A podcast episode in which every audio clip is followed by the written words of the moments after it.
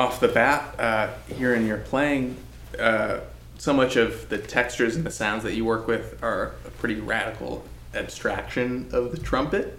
Um, and yet, what's fascinating to me is that so much of it is so unique to the trumpet in terms of the way that the instrument physically operates. Uh, and I was just wanted to ask you how you discovered a lot of those techniques and how you came to uh, playing the trumpet the way that you do in a, you know, Sure. it's a big question, but Yeah, I'll, I'll, I'll try. yeah. Well, first off, I didn't choose the trumpet as my instrument. I wanted to play the drums. So um, there was some debate about what I would play. Somehow ended up on the trumpet. Didn't know anything about trumpet music. You know, I was listening to whatever was on the radio in the early 80s and uh, wasn't really familiar with the instrument. So I tried to find music made by the trumpet and what I gravitated towards was Baroque music. So uh, Baroque music, classical music. But then the other side of my listening outside of the trumpet, I was uh, really into Sonic Youth and the Butthole Surfers and alternative rock kind of stuff. And those two worlds were always very separate. And then as I started hearing more and more uh, in between the cracks kind of music and music that didn't fit into any kind of specific genre, I started hearing sounds that I was really interested in, but I couldn't really figure out how to make them on the on the trumpet. So a lot of it is just you hear something that you think is interesting and say, okay, how do I apply that to the trumpet? And you kind of mess around until some of these sounds come out of it. And um, I think some of them are semi-intuitive in that you know if you do the depress the valves part way you get these smears and in between notes and so i think a lot of it started with that.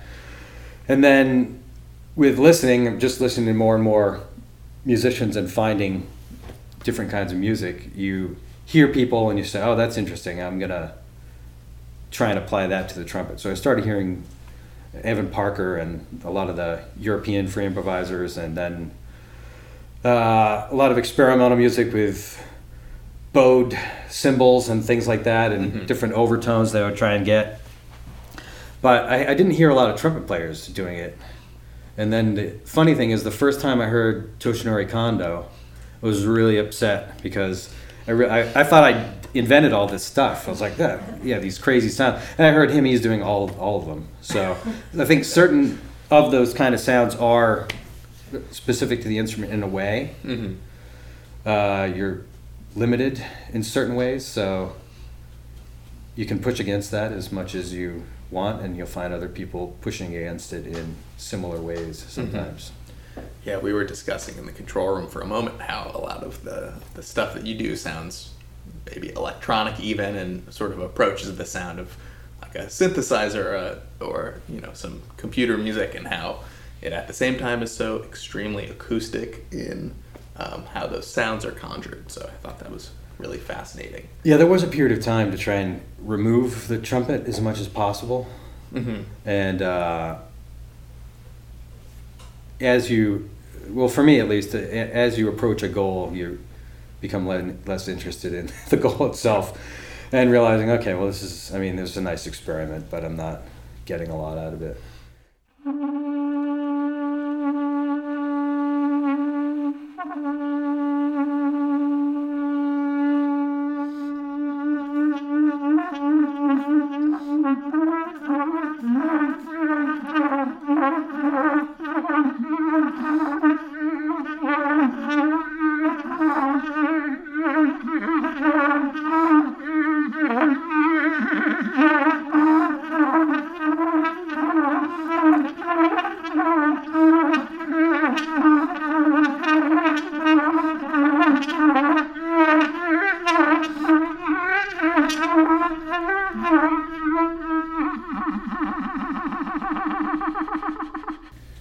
another uh, thing that sort of occurred to me a little bit was that so many of the textures and sounds, uh, sort of by necessity, are at a really low volume, and I wanted to know how that sort of informs the compositional process for you, or how that constraint uh, of needing to make a sound happen at a certain volume for it to happen at all. How that kind of instructs your your creative instincts as an improviser.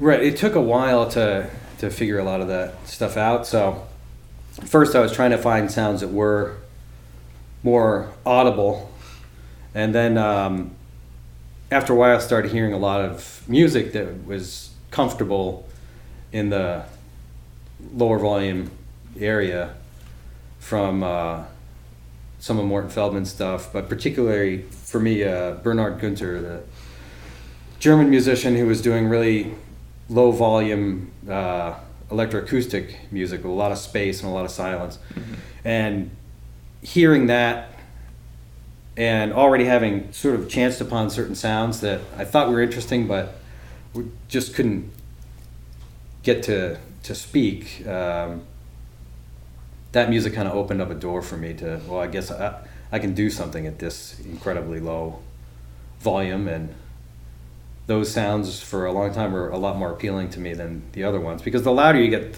for me the more it sounds like a trumpet which i wasn't mm-hmm. interested in for a long right. time it's been a love love hate sort of sure. situation and it seems that also you know once you've sort of developed a lot of the things that you've developed on the instrument playing with other people probably is another thing that sort of sure. is affected by that uh, absolutely uh, volume yeah. constraint uh, I know you've also done a lot of work with amplified trumpet and even feedback trumpet and pretty high volume work, um, but sort of seemingly working from the same yeah, it's the same starting point.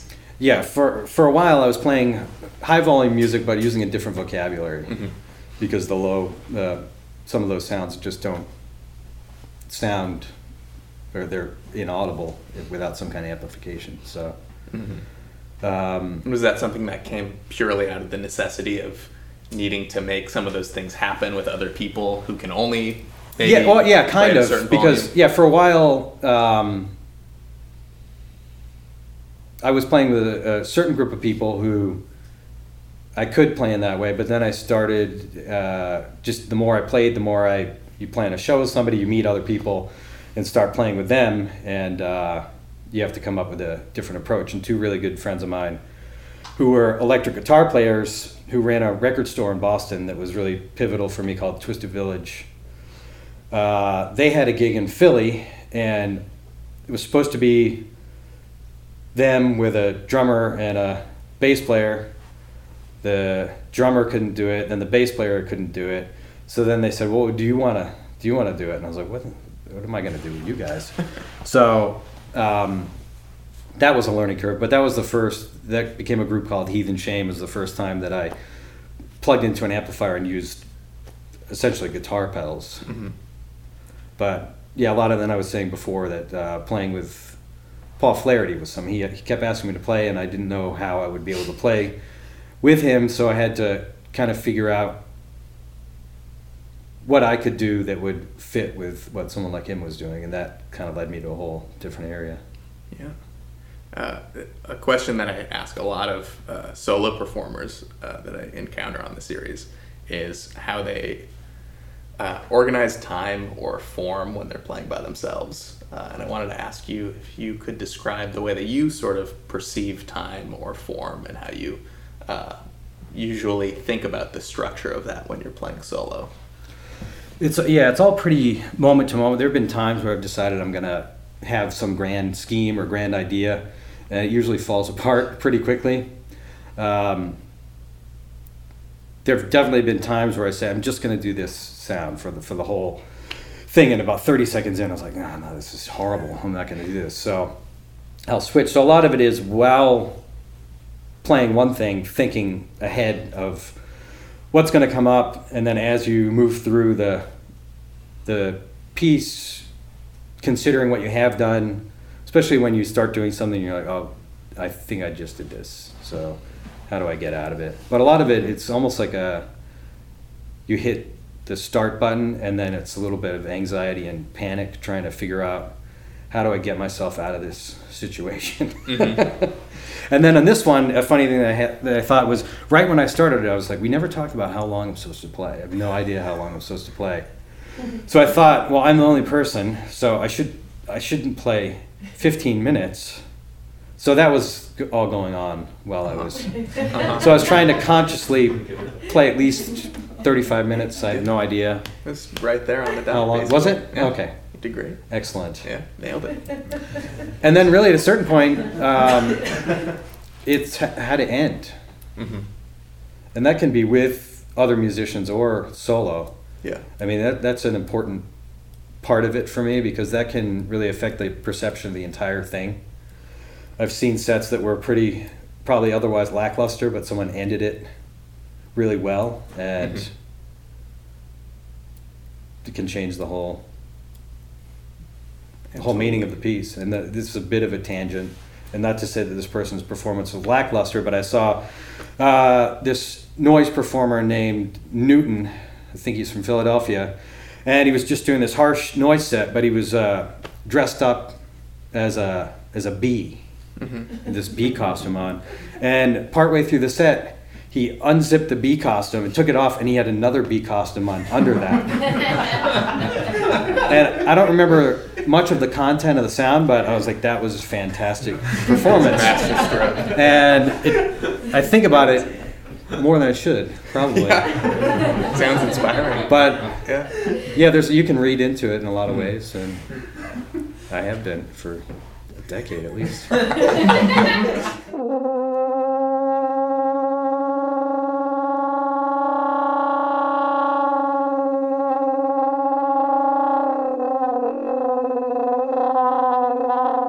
Another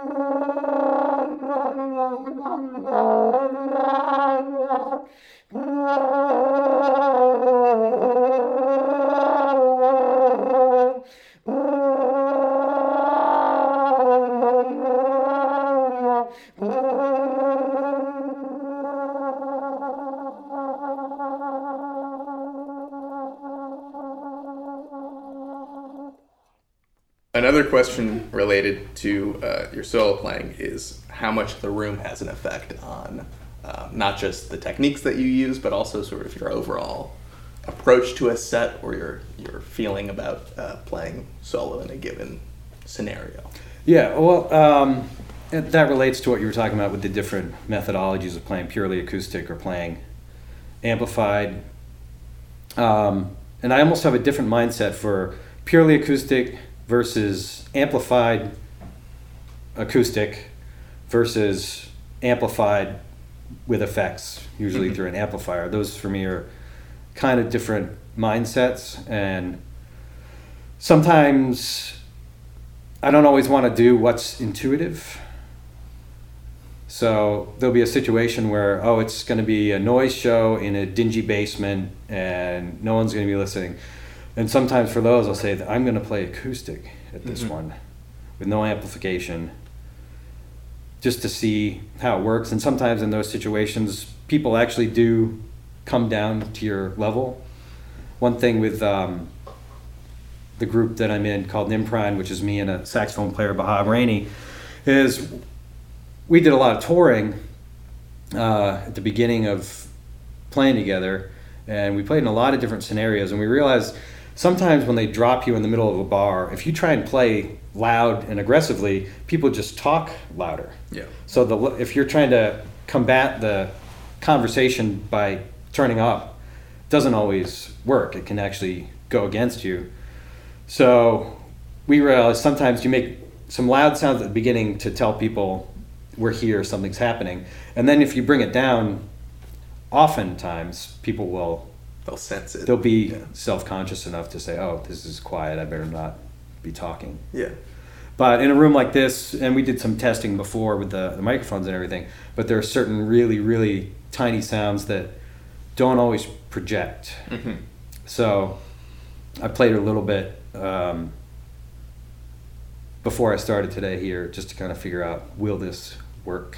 And it would have worked if I could have gotten the sound to come out, but it didn't, so I did something else. Sure.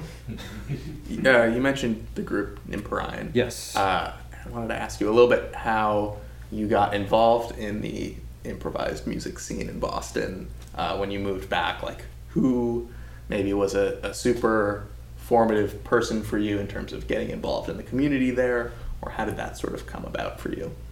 I was going to school in Baltimore, and after Baltimore, I decided I was thinking about moving to Chicago actually, or New York, and then I grew up in Massachusetts. I actually went and looked at apartments in New York, and instantly decided I'm not moving to New York. Chicago was a little far, and I wasn't sure how I would get set up there. So, going back to Boston, I um, I could have a buffer where I could live at home and find a job, find a place to live. And there was a magazine actually called Option Magazine. I think it had a different name before it was called Option.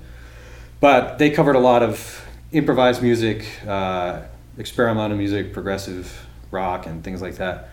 And there was a label from the Bay Area called Rastascan, which is Gino Robair mm-hmm. ran it, and they put out a CD by a group called Debris. It, there was a Boston group. So I saw, okay, there are people in Boston doing this kind of thing, so that's as good a place to go as any. So I moved back there and I looked up the members of Debris to see where they were playing, and there was a series at a place called the Bookseller Cafe in Cambridge. Mm-hmm. I think it was it wasn't even weekly. It was just kind of sporadic, but it, it happened all the time. So I started going to those all of those shows. And after a while, people would say, "Who are you and why are you here?" Mm-hmm. And uh, through that, I befriended some people. Somebody gave me a show at this place called the Zeitgeist Gallery, where I played solo with tapes because I didn't have anybody to play with. and through that, I met uh, a handful of musicians that I would end up playing a lot with. But early on, I would say a pivotal person who I haven't talked to in a while, I should probably reach out to and make them know that this was uh, pivotal, is a bass player named John Voigt, who's okay. uh, kind of a post bop, free jazz, eccentric, uh, brilliant, weird musician. And he saw me play and he said, "Oh, you got to meet these people." And he literally took me around sometimes to people's houses and just said, "Oh, you have to meet this bassoon player." And we went and played with this bassoon player, went and played with a trombone player. And he just ended up introducing me to a lot of musicians, and through that, there wasn't really at the time in Boston what what I saw as a cohesive improvised music scene, but started to meet people who were not just interested in free jazz, but interested in electronic music and John Cage and Xenakis and things like that. Mm-hmm. And uh, through that, I uh, saw Bhob perform and thought it was interesting. We played with a, ended up playing with a percussionist named Masashi Harada, who used to teach at New England Conservatory. Mm-hmm. And it was his gig, and he asked both of us to play. And then afterwards, he just said, "You guys should never play it together. You sound terrible together." he's like, this was a really bad idea, and I'm sorry that I did it. And we were like, oh, I, we, we liked it, so we decided to, and to go with it. Yeah. But um, the funny, the impetus of it was um, Bhob was on a tour, and he was playing in Washington D.C. And he had his eyes closed and was playing, and then he heard a voice in his ear. it was someone saying, we have to go right now. And he just kind of opened his eyes and looked up. And basically, the owner of the venue, it was like a cafe in DC, had called up and heard him playing and said, What is going on there? That's not the kind of thing that I want happening in my establishment. Uh, everybody has to get out. Wow. So they ended up playing outside near the venue in a park the police came and said, It seems like you guys are having fun, but not here. So he called the next day and he says, Tour's been really interesting. We should form a group and do a cross country tour. Uh-huh. And that's how it started. That.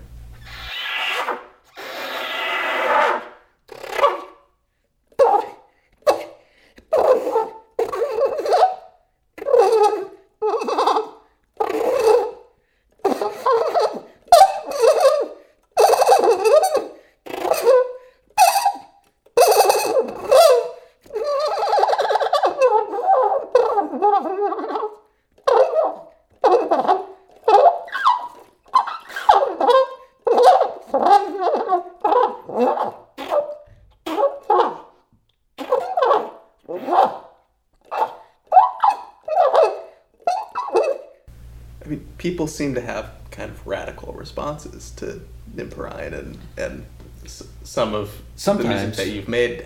Can you describe how that's uh, either affected or not affected you in any way, or how that sort of uh, shaped what you do in any way at all? It, you know, it definitely shaped a, a lot of what I do.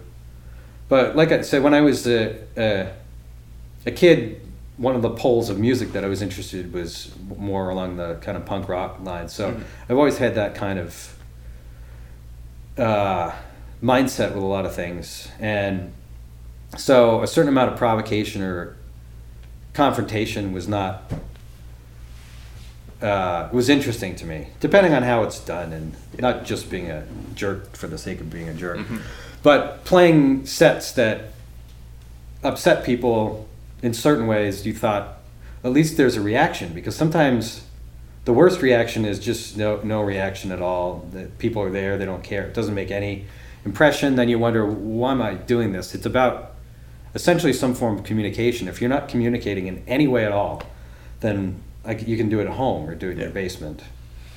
Um, so yeah, early on, uh, Bhob and I would listen to a lot of music and c- critique it and say what we liked, and we would disagree sometimes and agree in other at other points. But um, there was a certain kind of, um, especially improvised music, that was very kind of physical and uh, almost athletic in a way that at the time we thought wasn't. I was like, aren't the, aren't these essentially the kind of people who tried to beat me up in high school, like people flexing and stuff Yeah. like that. So that was one thing, but also um, being sort of uh, skeptical a bit about even the, what music means or playing music means. What's the intent? Mm-hmm. and the whole idea of it being like an emotional display it's like uh you know who need, you don't need that. That's not something that i felt like i was gonna could do and not feel bad about it. Mm-hmm. so a lot of it was really questioning music and what what is music? How much can you take out of music and have it still be music? And um, there was a book that Roulette in New York, which is a venue and a, a space similar to this in a way. Too. They do Mhm. recording, and they had a, a book out about how to do independent music. So how to put out a record, how to set up tours, and all this. And in the back, it had a glossary, and under music, the definition of music was anything you use in the same way that you use music. And I thought, okay, that's I, I can get, I can I can go with that. So part of it is kind of trying to find your own way. There's so much music out there. Everything's always already been done, no matter Yeah. what.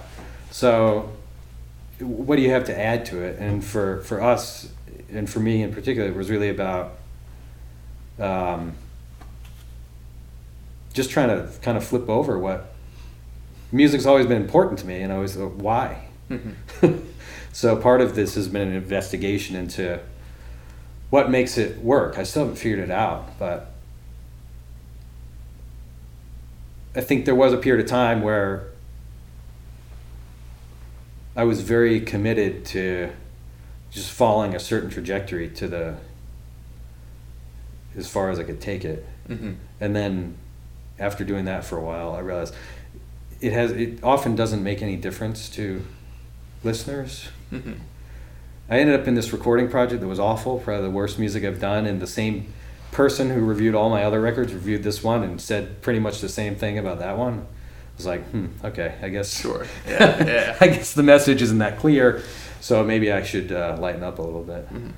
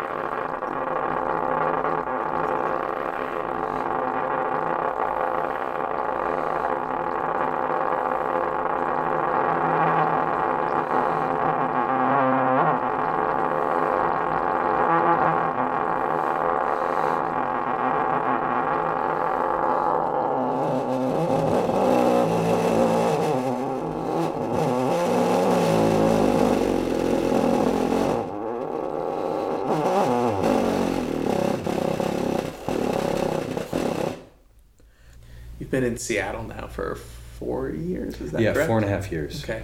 How has has living there changed your approach musically, or just your sort of musical life? Could you describe? Uh, Yeah, it's changed. I I don't know if it's changed the approach, but um,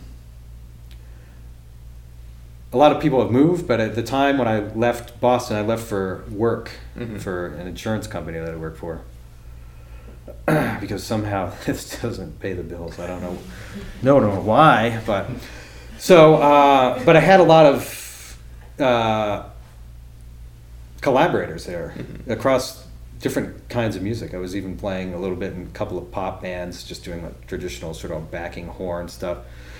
And I ended up doing so much that I got a little bit burned out Mhm. because I had a day job, and then there was one week where I had it's like five gigs and four rehearsals, and I was like, this is like pretty poor planning if it's a hobby because it's really taking a toll. So I had to drop a couple things, and then I, I became a little less engaged. So a friend would be coming through town from Chicago, let's say, and hey, I'm on tour, and I'm like, oh, no, uh, I can't go. So when I got to Seattle, I didn't know. I knew a couple people, but not a lot, and uh, it kind of hit a reset a little bit. Mhm. So I just started going out as much as possible, and I said anything I'm asked to do, I'll do. And uh, that lasted uh, longer than I thought it would, but I mhm. think about two years ago, I was like, okay, I don't have to do all these things. But through that, I did uh, develop a handful of working groups that are all very different from what I was playing with in Boston. But um,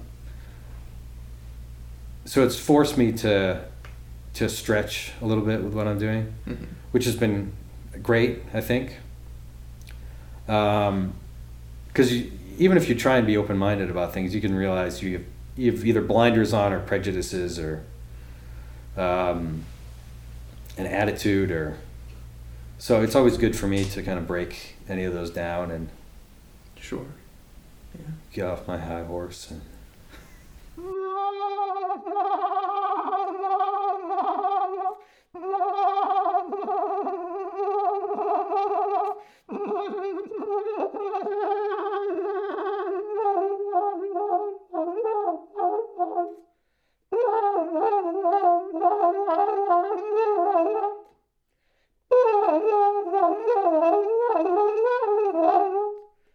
Oh,